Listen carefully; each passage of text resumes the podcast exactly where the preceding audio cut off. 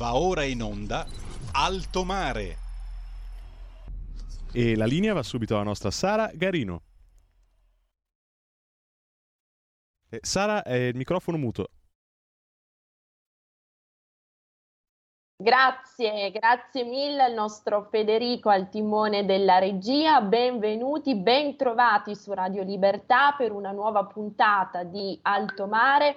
Come di consueto cominciamo con il ricordare le informazioni tecniche, potete seguirci sulla web tv www.radiolibertà.net, troverete anche tutte le informazioni per poter sottoscrivere un abbonamento alla nostra vostra radio, ci potete seguire anche in DAB sui canali social di, R- di Radio Libertà, quindi YouTube e Facebook, nonché sul canale 252 del Digitale Terrestre. Federico, vogliamo ricordare anche i numeri per partecipare alla diretta?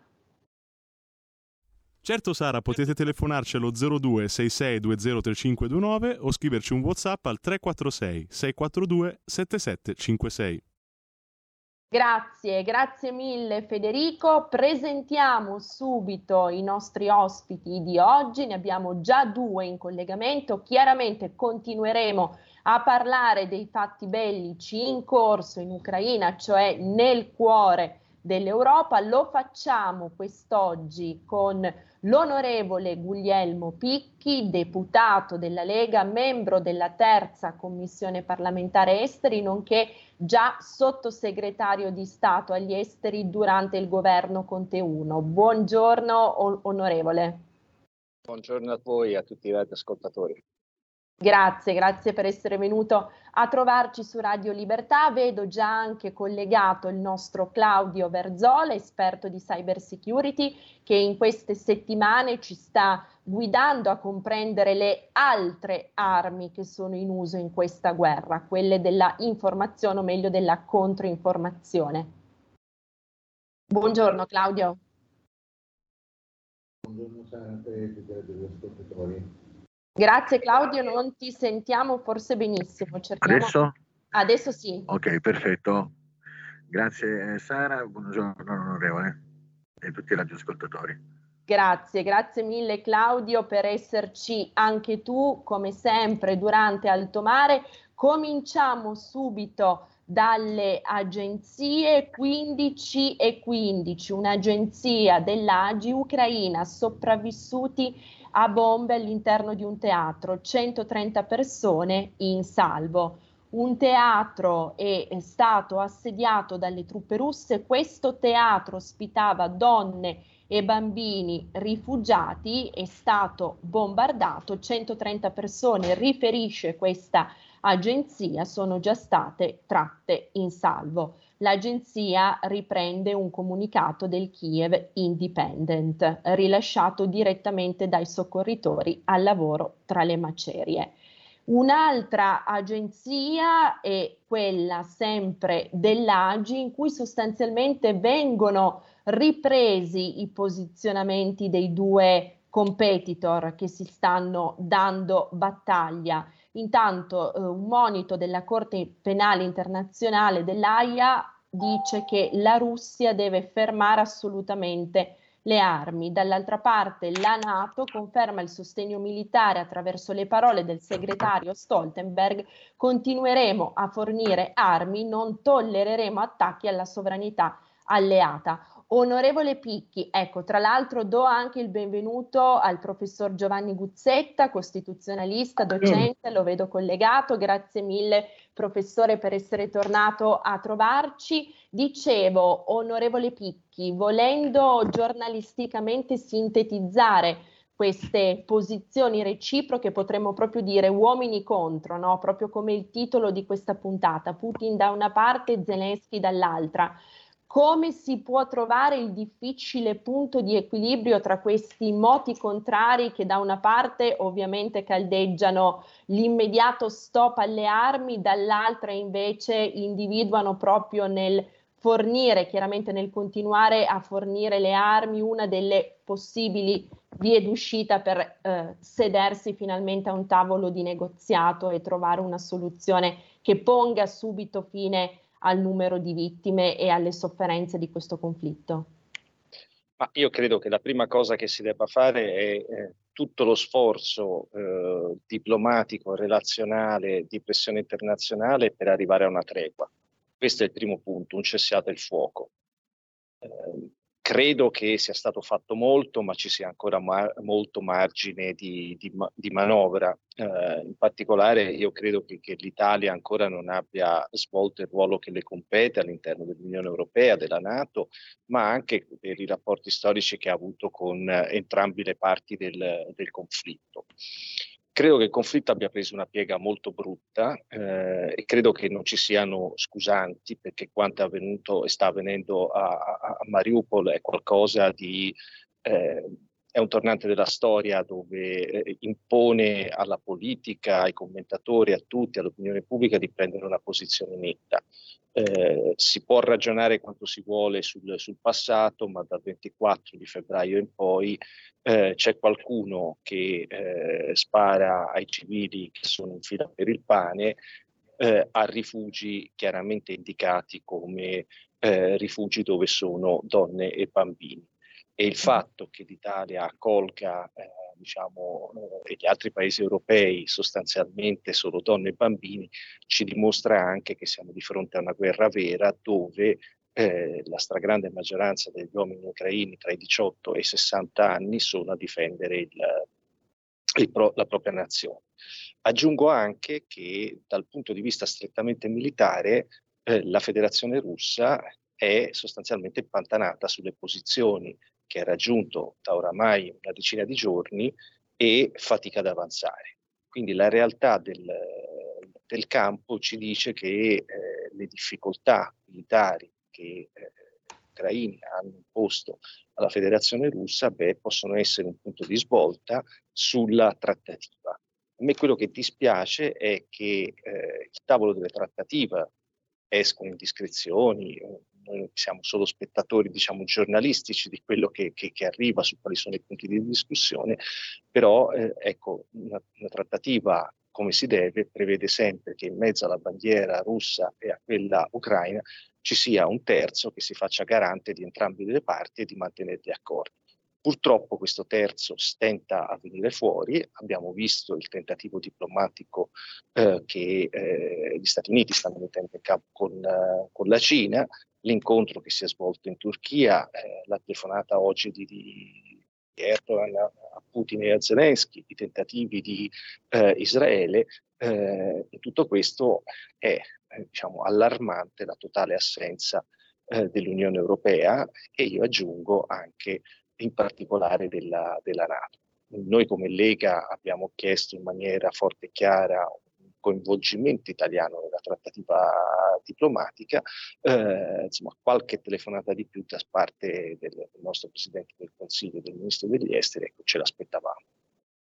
Chiarissimo, onorevole, come ci anticipava lei, domani per l'appunto ci sarà questa telefonata fra Biden e Xi Jinping, il leader cinese, mentre martedì il presidente ucraino Zelensky parlerà in video al Parlamento italiano. Intanto c'è un accordo per nove corridoi umanitari che coinvolgono anche la martoriata cittadina di Mariupol. Stasera invece ricordiamo anche si terrà il Consiglio di sicurezza dell'ONU. Onorevole, lei giustamente ci ha parlato di armi, come anticipavamo all'inizio di questa puntata, esiste anche un'altra tipologia di armi, informazione, controinformazione, abbiamo detto minaccia cyber. Claudio, eh, il nostro Claudio Verzola, esperto di cyber security, mi rivolgo a te prospettandoti il contenuto di un'altra agenzia, dell'agenzia per l'appunto Dire. Dall'inizio della guerra in Ucraina, secondo Cisco Talos, questo intelligence group, è stato rilevato un aumento delle minacce informatiche che hanno preso di mira in maniera subdola anche gli aiuti umanitari, quindi ai profughi e alle persone coinvolte nel conflitto, nonché la raccolta di fondi giusto appunto per queste persone. Non si tratta solo di truffe, riferisce l'agenzia, ma di vere e proprie minacce specifiche come malware. Malgrado l'attività criminale sia iniziata alla fine di febbraio, secondo Talos ci si deve eh, preparare a un aumento notevole del fenomeno durante le prossime settimane. Questa è un'ulteriore minaccia, appunto, Claudio, che va ulteriormente ad aggravare uno scenario oggettivamente già così tragico e complicato e come difendersi, che cosa si può fare?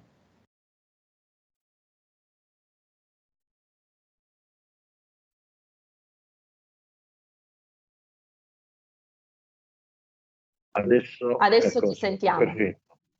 Allora, eh, sì, adesso diciamo la, la minaccia informatica eh, non è eh, soltanto più destinata a quelli che sono le infrastrutture critiche, eh, paesi coinvolti, si sta estendendo eh, con fenomeni di sciacallaggio che stanno investendo anche la popolazione civile, compresi gli italiani.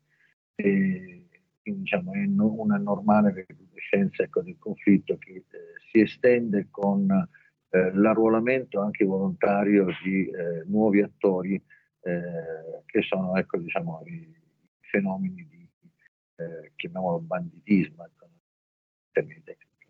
eh, li chiamano gli script kiddie, stanno entrando nel conflitto anche, anche i civili, ecco, quindi persone che trascinate nella, diciamo, i sistemi eh, mediatici per emotività ecco, mettono in gioco anche loro. E la particolarità ecco, degli, degli, attacchi, invece quelli più seri, eh, che si stanno per sviluppare eh, per quanto riguarda il nostro sistema nazionale, eh, quello che credo sia più utile da ricordare è ecco, che in parte delle nostre strutture parliamo so, da computer che vedete o immaginate all'interno della pubblica amministrazione, noi abbiamo un'adolescenza eh, che espone i nostri sistemi a ogni genere di attacchi.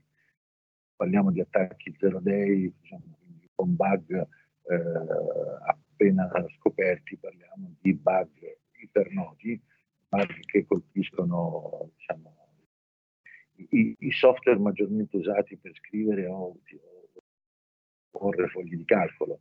E quindi tramite mail con le classiche tecniche di phishing eh, stanno arrivando adesso nelle caselle di posta degli italiani file Excel, file Word eh, con vari tipi di inviti eh, ovviamente ecco, per consentire eh, all'aggressore di installare all'interno dei nostri sistemi eh, questo diciamo, malware di, di, di, tra i malware ecco quello che diciamo, vale la pena citare è eh, Hermetic Wiper o eh, Kill Disk, che è il primo virus, diciamo, il primo malware di questa nuova guerra cibernetica, malware che è stato costruito, diciamo, è stato assemblato eh, il 28 dicembre del 2021. Quindi diciamo, eh, questo lascia presagire che l'attacco russo eh, fosse pianificato. È un il disk diciamo, è un malware che tende a distruggere tutti i dati all'interno del eh, sistema informatico che eh, riesce a,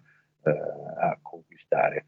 E quindi diciamo, ci sono tante, tante, tante minacce che in questo momento incombono sui nostri sistemi e, e una delle fragilità nostre è che abbiamo un'obsolescenza molto grave all'interno dei nostri sistemi e eh, per quanto per fortuna è intervenuta eh, un'agenzia ecco, a tenere il dominio di questo spazio, purtroppo eh, a valle ecco, molto vecchi e una, un'ignoranza ecco, come si utilizzano ora troppo, troppo diffusa. Grazie, grazie infinite Claudio per questo intervento. Tra l'altro hai sollevato, anzi risollevato un tema abbastanza cogente, anche se, se pochi ne parlano, ovvero del sostanziale ritardo del nostro paese su quelle discipline cosiddette STEM, scientifiche, tecnologiche, informatiche, per l'appunto, rispetto alle quali, nonostante l'assoluta eccellenza delle nostre risorse umane in termini quantitativi, in termini di numeri, siamo certamente indietro in Europa e per questo paghiamo ovviamente il fio, anche se come al solito ce ne accorgiamo tardi quando la situazione ha già svoltato in una brutta piega. Eh, professor Guzzetta, vengo a lei a questo punto.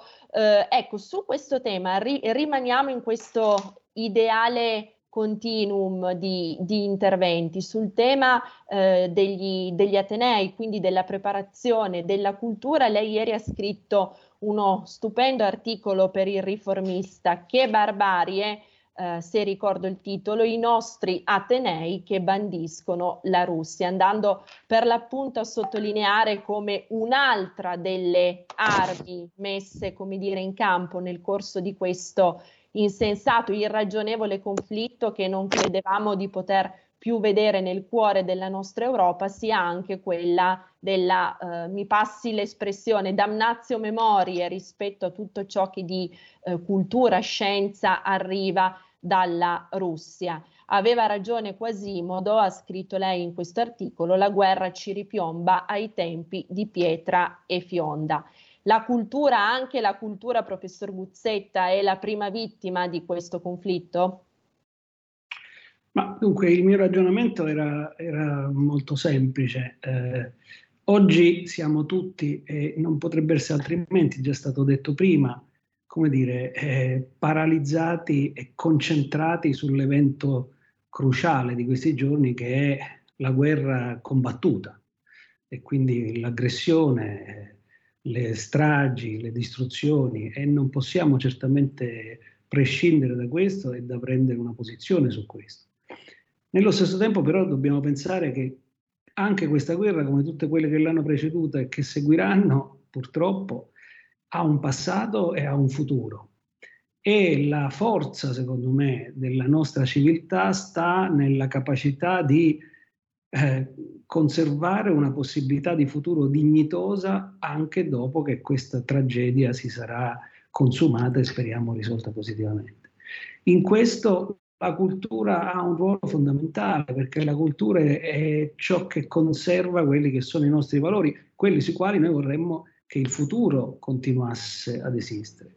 E allora, benché capisca perfettamente che questa guerra è una guerra eh, molto particolare, siamo tutti spiazzati perché è una guerra che si combatte non solo con le armi, ma in cui ci sono degli elementi di, di novità o comunque diciamo di, di, di, estremizzazione. Io penso per esempio all'informazione, probabilmente mai come oggi eh, c'è stata tanta informazione su questa guerra e nello stesso tempo tanti rischi ovviamente di disinformazione, di forzature, eccetera.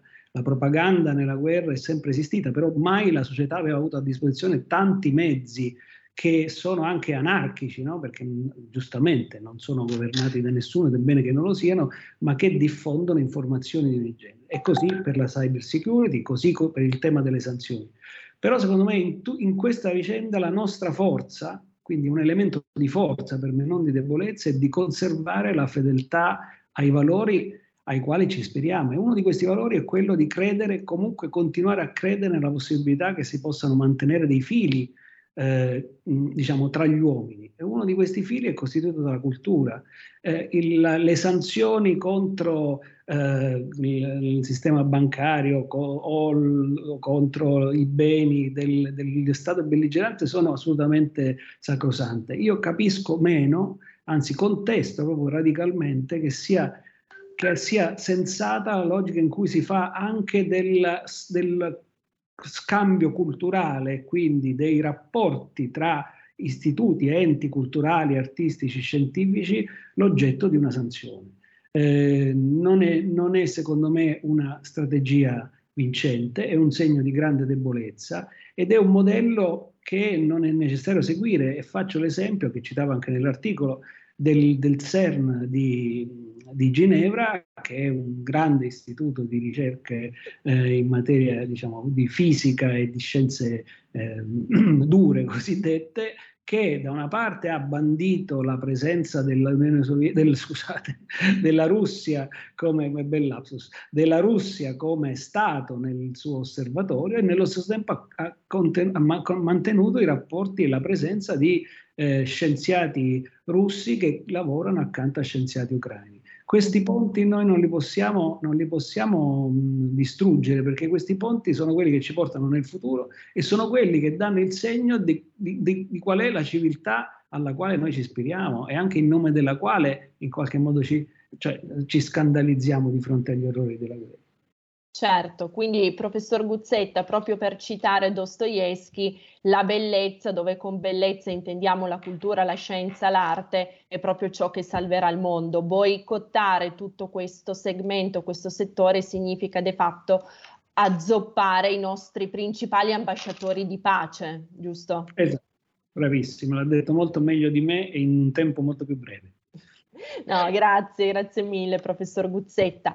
Eh, torno adesso all'onorevole Picchi. In questa difficile ricerca di un punto di, di caduta, di un equilibrio, pensa che eh, ciò che si è ventilato oggi, ovvero quello di un ingresso dell'Ucraina all'interno dell'Unione Europea, ma di un eh, ricusare invece il suo avvicinamento alla Nato, chiaramente con la possibilità di andare a implementare basi militari dell'Alleanza Atlantica sul, tuo, su, sul suo territorio, seguendo un pochettino il, il, metro e la configurazione di altri stati europei come Svezia e Austria possa essere una strada percorribile possa essere quella soluzione per il ritorno al futuro, volendo riprendere giornalisticamente l'incipit del professor Guzzetta?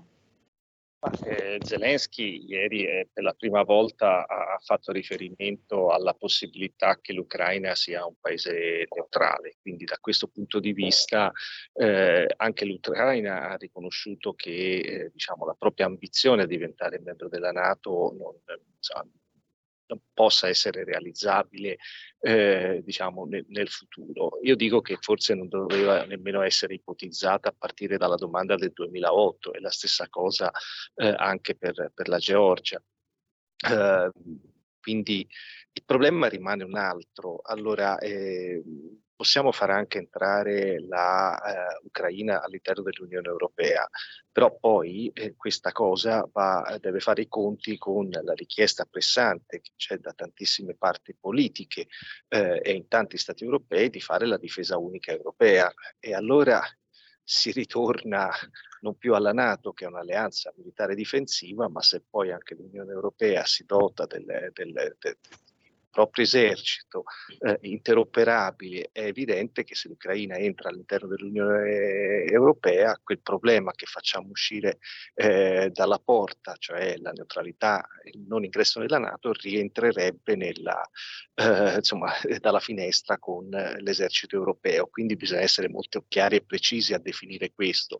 Io aggiungo che forse insomma, eh, dovremmo fare un dibattito serio all'interno delle nostre opinioni pubbliche su quale sia la realizzazione realizzabilità della difesa unica europea e se veramente lo vogliamo fare e la complementarietà e coesistenza con, con la Nato. E questa discussione che va avanti da vent'anni però non è mai stata approfondita e mai risolta anche nei propri nodi giuridici, cioè lo stesso battaglione eh, deve servire per difesa interna, quindi a disposizione dello Stato nazionale, deve essere con quale priorità data all'Unione Europea e con quale altra priorità data alla Nato, perché poi alla fine le truppe sono sempre soliti, il solito reggimento, il solito battaglione, la solita divisione.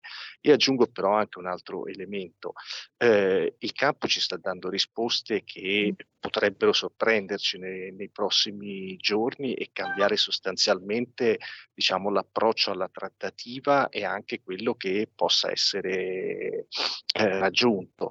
Eh, il fatto che la federazione russa, e parlo di, di approccio strettamente militare, sia stata costretta a solo rivolgersi ai eh, cosiddetti insomma ai siriani, quindi all'arruolamento dei, dei, dei, mercenari siriani, ma anche che abbia richiamato le proprie forze dall'Armenia, dalle basi armenie e dall'Ossetia del Sud, beh, ci dice che forse in campo c'è una narrazione molto differente rispetto a quello che la federazione russa ostenta e certamente non nelle proporzioni eh, che, che, rappresenta l'Ucraina. Però ci sono eh, segnali eh, insomma, diciamo da fonti mie dirette anche sul campo, dove eh, gli ucraini sono pronti, soprattutto nel nord del paese, in un'offensiva che insomma, può mettere veramente in discussione tutta eh, diciamo, il, il, cessate il fuoco e eh, diciamo, la base di partenza negoziale, perché poi eh, i risultati sul campo sono quelli che determinano diciamo, il punto di vista di partenza negoziale al, al tavolo tra, tra Russia e Ucraina. Certo, assolutamente. Grazie mille onorevole per questo intervento, tra l'altro ottimo tempismo, siamo arrivati alla fine del primo blocco, un minuto di pausa pubblicitaria e poi rientriamo per la seconda parte di Alto Mare con i nostri ospiti, con l'onorevole Picchi, con il professor Guzzetta, con Claudio Verzola, ci raggiungerà anche il direttore responsabile del giornale Augusto Minzolini. A fra pochissimo. Mondo di Tarkus, Gabriele Manzini e Sandro Roda in un viaggio attraverso la storia della musica progressive dalla nascita alle nuove contaminazioni. Ogni sabato dalle 21.30. La tua radio. Stai ascoltando Radio Libertà. La tua voce libera, senza filtri né censura. La tua radio.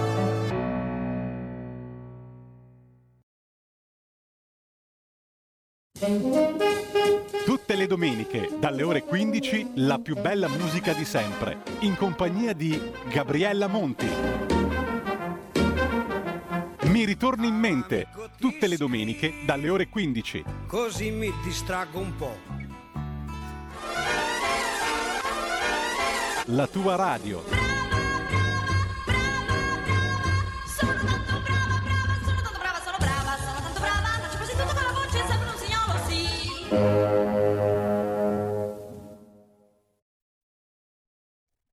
Radio Libertà va ora in onda la seconda parte di Alto Mare con Sara Garino. Sara, abbiamo anche l'altro ospite collegato telefonicamente. Grazie, grazie mille Federico, bentrovati per il secondo blocco di Alto Mare su Radio Libertà. Do subito il benvenuto al direttore responsabile del giornale Augusto Minzolini. Augusto, benvenuto, ciao, anzi bentrovato. Ciao. Ciao, ciao a tutti. Ciao Augusto, Dimmi. grazie per essere intervenuto.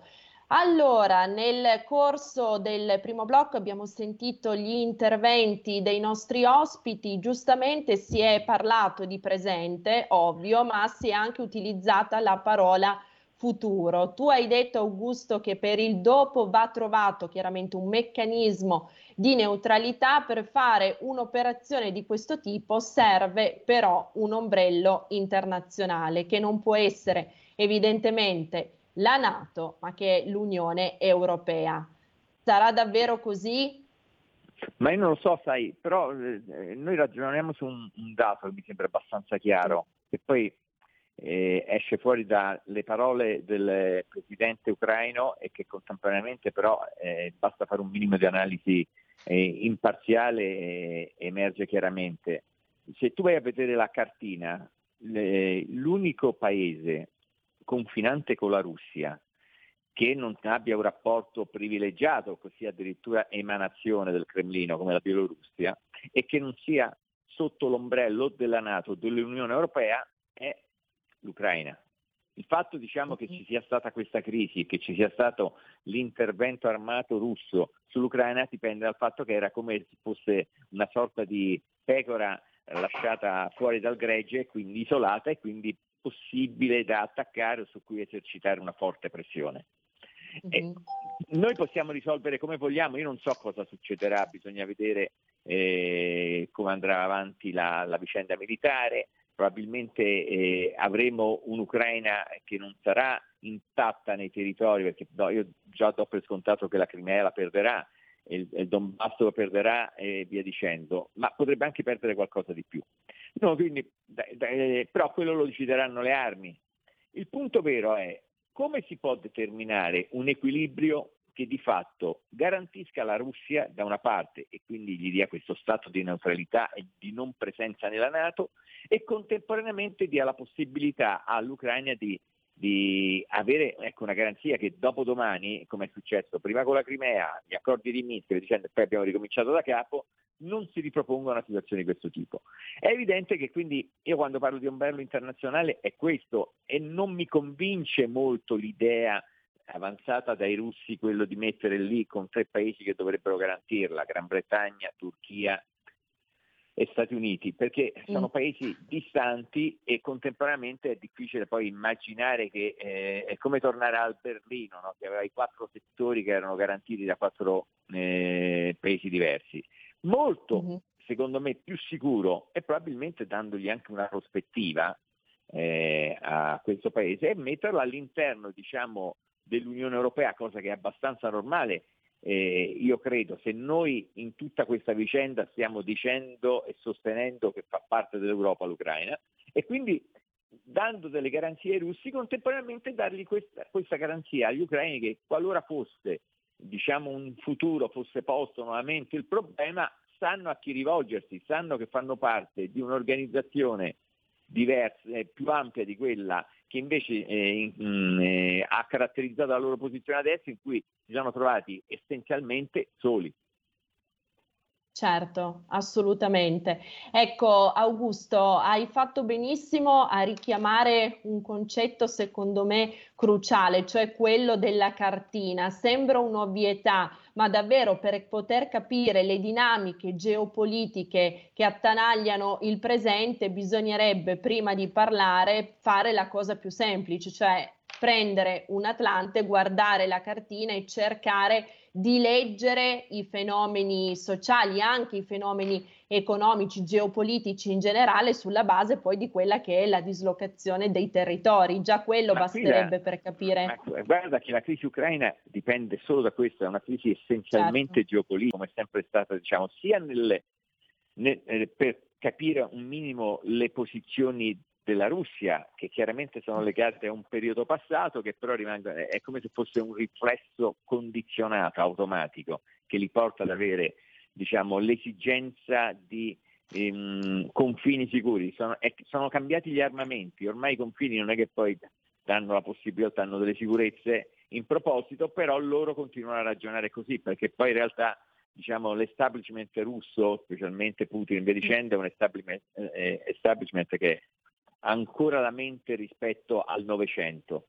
E mm-hmm. Dall'altra parte bisogna, uno comprende tante cose dell'Ucraina perché tu immagini, loro pensano e giustamente credono di essere una nazione, però si ritrovano lì in questa specie di enclave tra l'Europa e la Russia e non hanno nessun santo a cui diciamo, mm, eh, rivolgersi. E rivolgersi. Hanno bisogno eh, in un modo o nell'altro diciamo, di trovare dei legami che siano più forti e che non siano determinati soltanto da trattati, basta vedere quello di Minsk, ma non soltanto quello, perché se poi andiamo a quello di Budapest, è quello che portò di fatto al disarmo dell'Ucraina eh, delle armi nucleari, anche quello lì fu firmato e nell'accordo era scritto che c'erano dei garanti eh, in Occidente e in Oriente che avrebbero impedito che fosse messa in discussione l'indipendenza dell'Ucraina.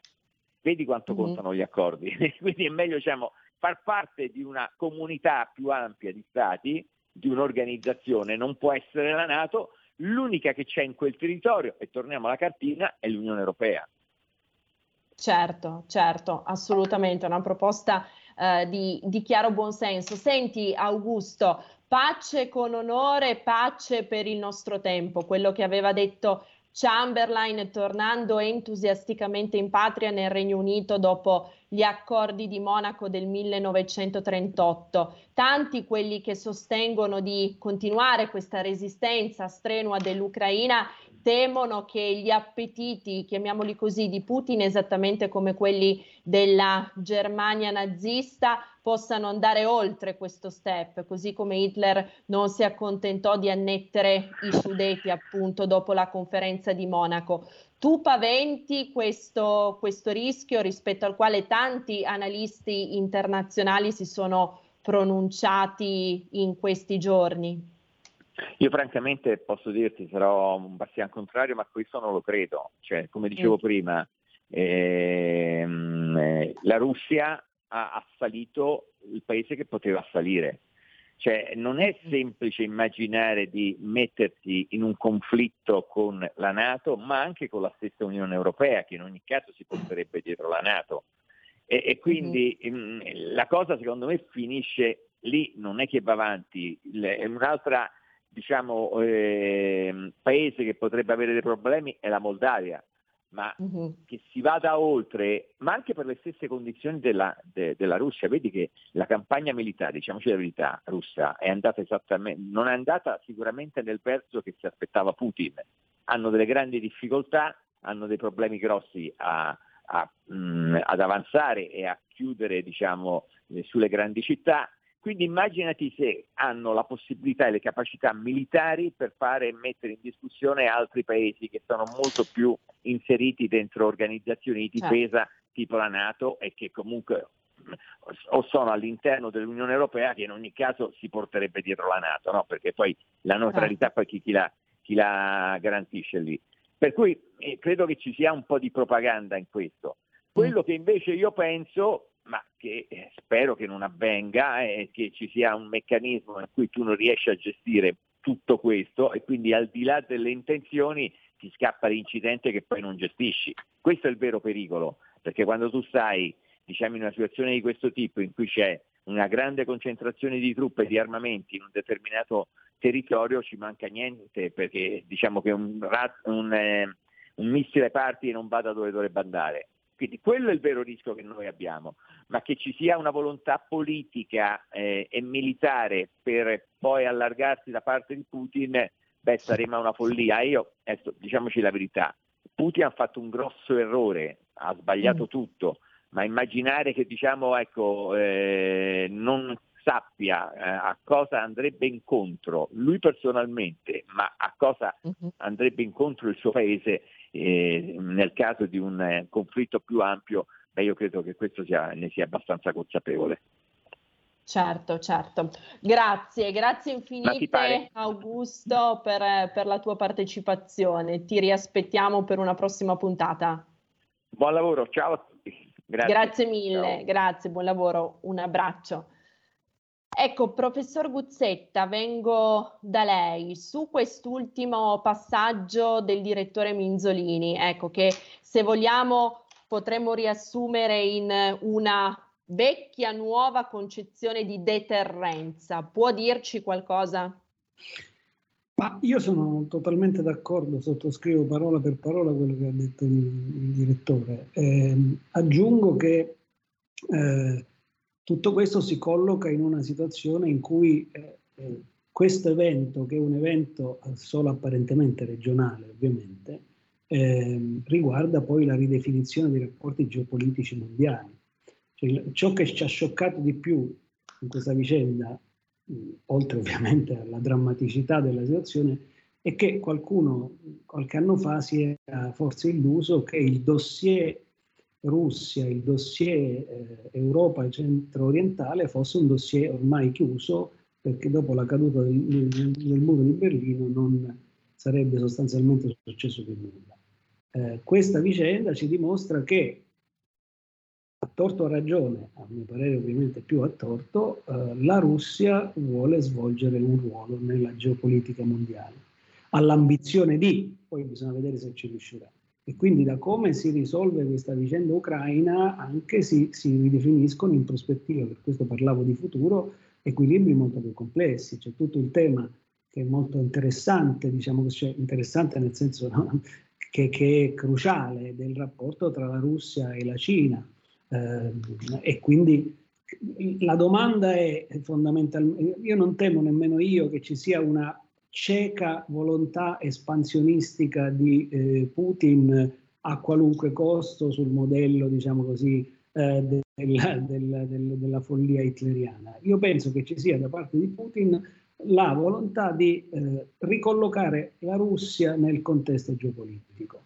Ovviamente la sua ambizione è molto ampia, eh, spetta agli altri, come dire, ridimensionarla. Quello che è certo è che siamo in un'epoca in cui è ritornata in gioco la realpolitik, cioè in cui l'illusione che si potesse fare del mondo un grande pianeta in cui la democrazia e la libertà si diffondessero a macchia d'olio senza ostacoli era, si è rivelata eh, impossibile, improbabile. Quindi anche la deterrenza, il futuro è fatto di un, mix di, dire, di, eh, di, di, strumenti. La deterrenza sarà uno, la diplomazia sarà l'altro, eh, la, la, dire, l'equilibrio economico che si ridefinisce perché la nostra eh, idea della globalizzazione sicuramente andrà rivista, io non credo che torneremo a, a modelli diciamo, autarchici, però certamente questa idea della globalizzazione, come dire, che non tiene conto delle, de, dei rischi geopolitici, secondo me verrà, verrà ridefinita.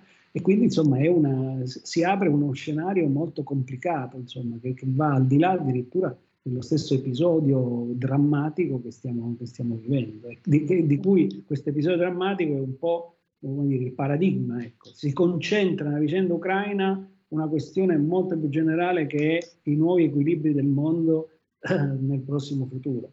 Certo, la fine della storia, se volessimo riprendere e rideclinare il noto saggio di Fukuyama. La fine della storia certo. è appunto che una volta caduto il muro di Berlino, la storia diciamo, sarebbe stata un, un, un, presente felice di diffusione della libertà e della democrazia. Non è così eh, e bisogna prenderne atto. Insomma. Uno si può rammaricare, può protestare, può insultare, però le autocrazie esistono ancora e non si possono abbattere facilmente perché rischiamo appunto la catastrofe mondiale. Quindi siamo in una, entriamo in una guerra fredda 2.0 in cui il realismo è e la, la saggezza politica è molto, molto importante.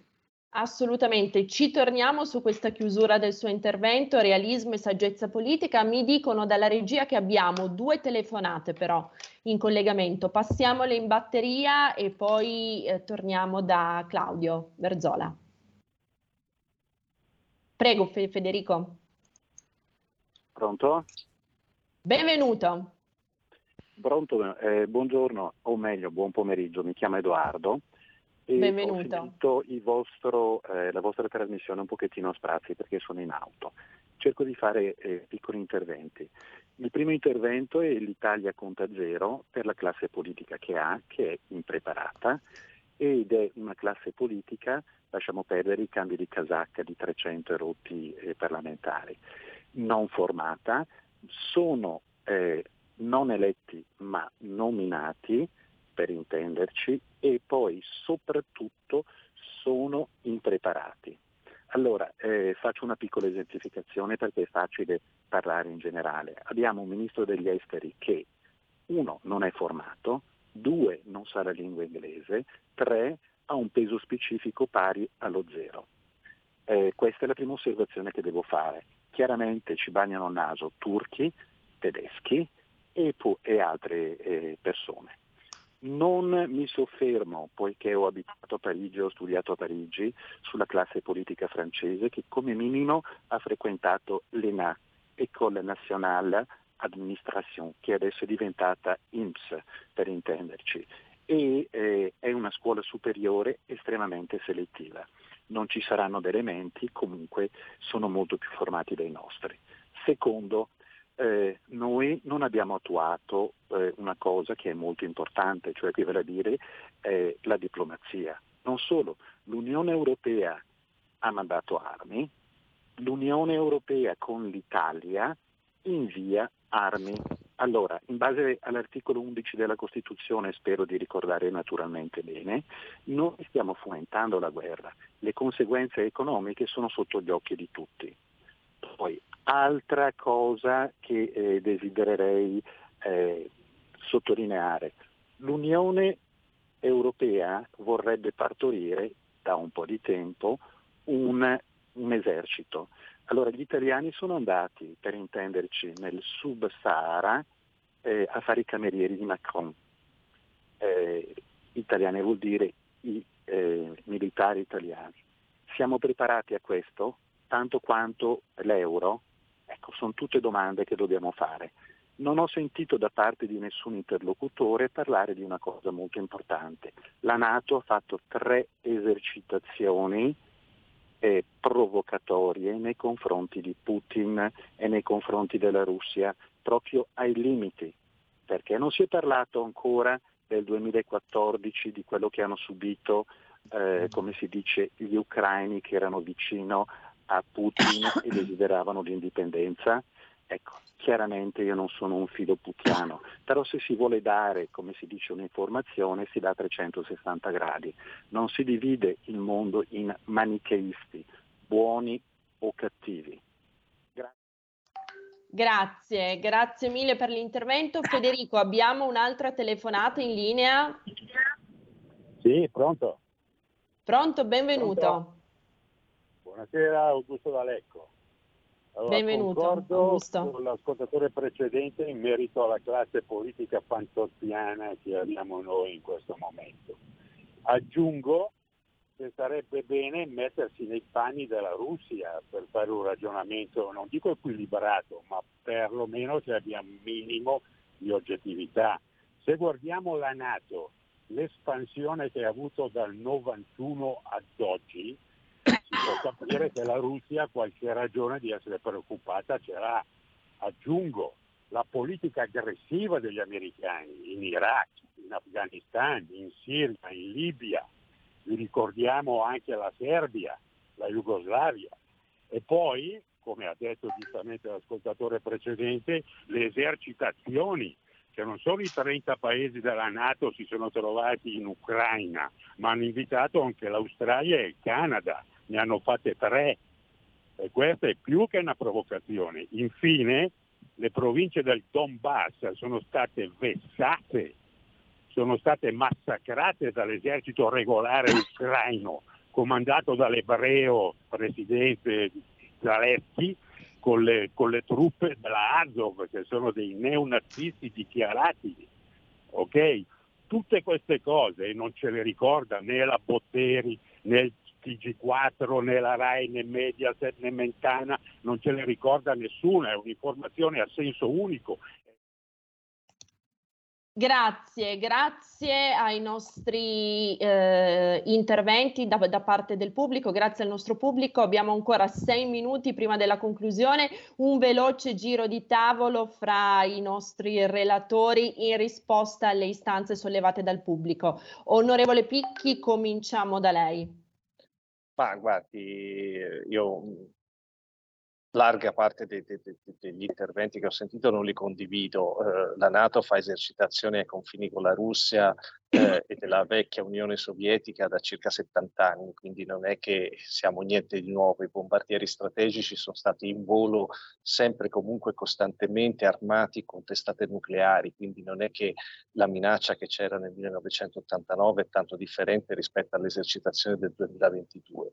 Eh, aggiungo solo che eh, può essere la Russia può aver avuto tutte le ragioni del mondo. Nel momento in cui tu vai a bombardare donne e bambini, là finisce la, la, la ragione. Cingere un assedio medievale alla città di Mariupol è una cosa semplicemente inaccettabile. Per cui dal 24 di febbraio eh, quello che era prima di ragione torto decade eh, bisogna arrivare al cessate il fuoco, punto e basta. I civili in fila per prendere il pane non possono oh, essere eh, dire, uccisi, non si può avere civili che scendono dalla macchina, alzano le mani e vengono giustiziati. Questo non è accettabile nel 2022 come non lo era eh, 10, 20, 50 anni fa, con la Nato o senza la Nato.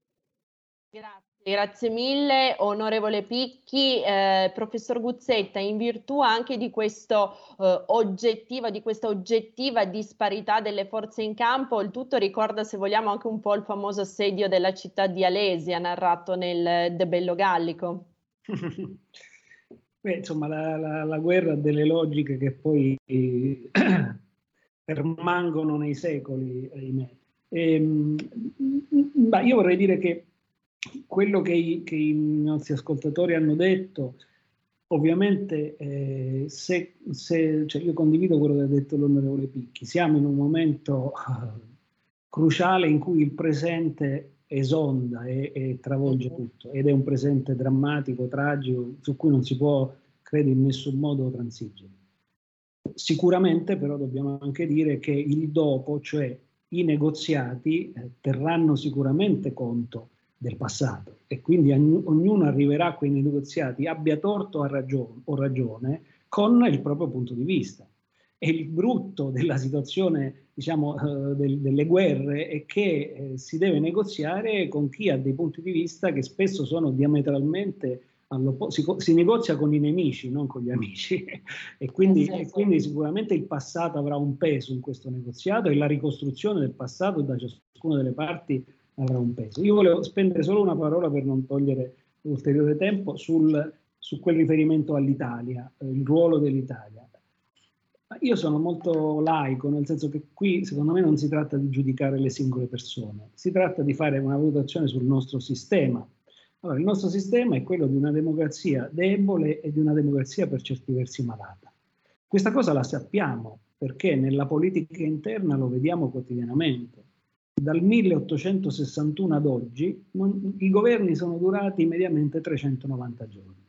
Non c'è nessun governo che duri 390 giorni che sia in grado di fare una grande politica. Quindi l'Italia non è stata in grado di fare una grande politica interna eh, per ragioni strutturali, perché secondo me è importante non trovare l'alibi nella colpa dei singoli. Qui c'è un problema strutturale, istituzionale, di, di, di assetto complessivo. Ovviamente quando si, tratta, si, gioca sullo scenario internazionale questi problemi si centuplicano perché, perché, sullo scenario internazionale abbiamo a che fare invece con paesi che hanno strutture molto, alcuni almeno, molto più solide, quindi si presentano sulla scena internazionale avendo alle spalle, dire, le spalle molto ben coperte. Se a questa debolezza italiana aggiungiamo una debolezza dell'Unione Europea che si è trovata nel giro di tre anni ha come dire, completamente stravolta rispetto a quello che era e allo stato eh, in cui languiva eh, piuttosto irrisolto e ci spieghiamo perché, come dire, nel, appunto in questo ruolo di, di, ridefinizione geopolitica il rischio è che la nostra marginalità possa, possa, aumentare. Quindi anche qua bisogna guardare al futuro, cioè fare tesoro di quello che è successo, uh-huh. non ritrovarci nuovamente in questa situazione, prendere esatto. le contromisure che cominciano da una profonda dire, ristrutturazione di quello che siamo come paese.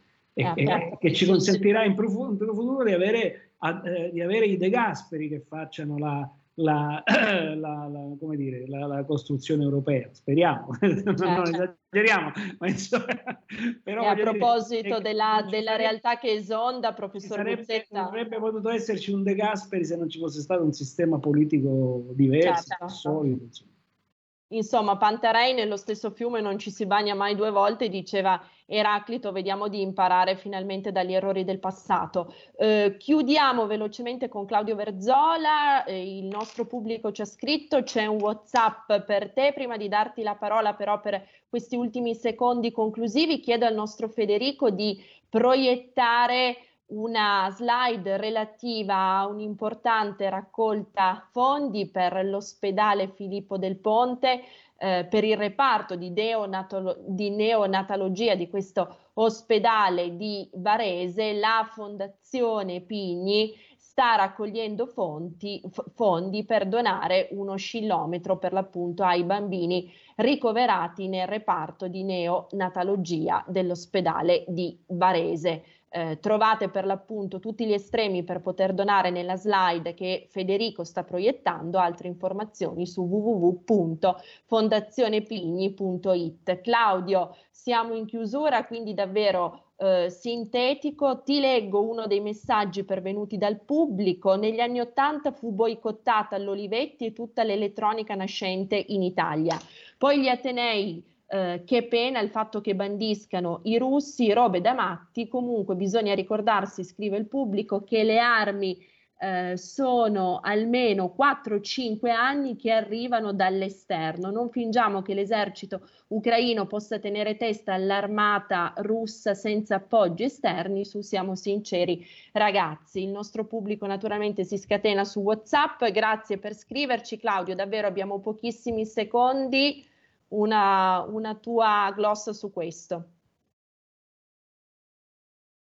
Eccoci, già una domanda abbastanza articolata.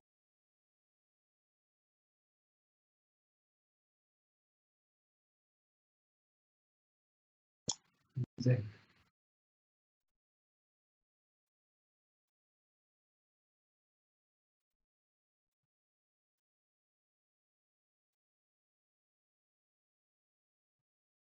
Eh, Verzola eh, ha il microfono disattivato. Ecco, adesso mi Eccoci qua. E dicevo, il WhatsApp del vostro ascoltatore, probabilmente il suo Olivetti, ecco, dovrebbe andarsi a rileggere un pochino la storia un pochino più complessa di come è stata espressa. Eh, io volevo soltanto fare un, un, piccolo appunto su quello che sono eh, diciamo, il tema all'ordine del giorno, quello dell'aumento delle spese eh, militari, che eh, a mio avviso potrebbe essere l'occasione per investire eh, in tecnologia, investire all'interno delle nostre industrie, per fare in modo che non sia un investimento a fondo perduto destinato esclusivamente all'acquisto di eh, diciamo, sistemi d'arma eh, all'estero, ma diventi magari un'occasione per dare di nuovo ecco, eh, la possibilità all'industria italiana, questo mi riaggancio al, al WhatsApp del vostro ascoltatore eh, su Olivetti, di poter tornare a, a, ad ambire ecco, diciamo, a un ruolo un po' più eh, un po' più spesso ecco, di quello che ad esempio Fincantieri ha avuto nella, nell'abbraccio con i francesi. Eh, se, se, se, ci rimettiamo, ecco, se, se, il nostro investimento andrà eh, anche nella, tecnologici, molto probabilmente avremo anche un ritorno eh, in servizi e un ritorno in, eh, diciamo, e- economico importante eh, che potrà essere poi eh, destinato ad altre, eh, altri tipi di investimenti. Credo che investire in, in tecnologia, investire in, in, difesa in questo momento sia fondamentale. Eh, come altrettanto fondamentale investire eh, sul sistema eh, scolastico. Se noi non abbiamo ingegneri è, è, colpa nostra. Sara, siamo in chiusura. Senza ingegneri, chiudo. Grazie, grazie Claudio, ci torneremo naturalmente perché è un tema estremamente importante, siamo in chiusura, io ringrazio i nostri ospiti, l'onorevole Guglielmo Picchi, il professor Giovanni Guzzetta e Claudio Verzola per essere stati con noi. Agli ascoltatori dico naturalmente di non cambiare frequenza anche se siamo in DAB perché i programmi di Radio Libertà continuano. Buon proseguimento di pomeriggio e a presto, grazie. Avete ascoltato Alto Mare.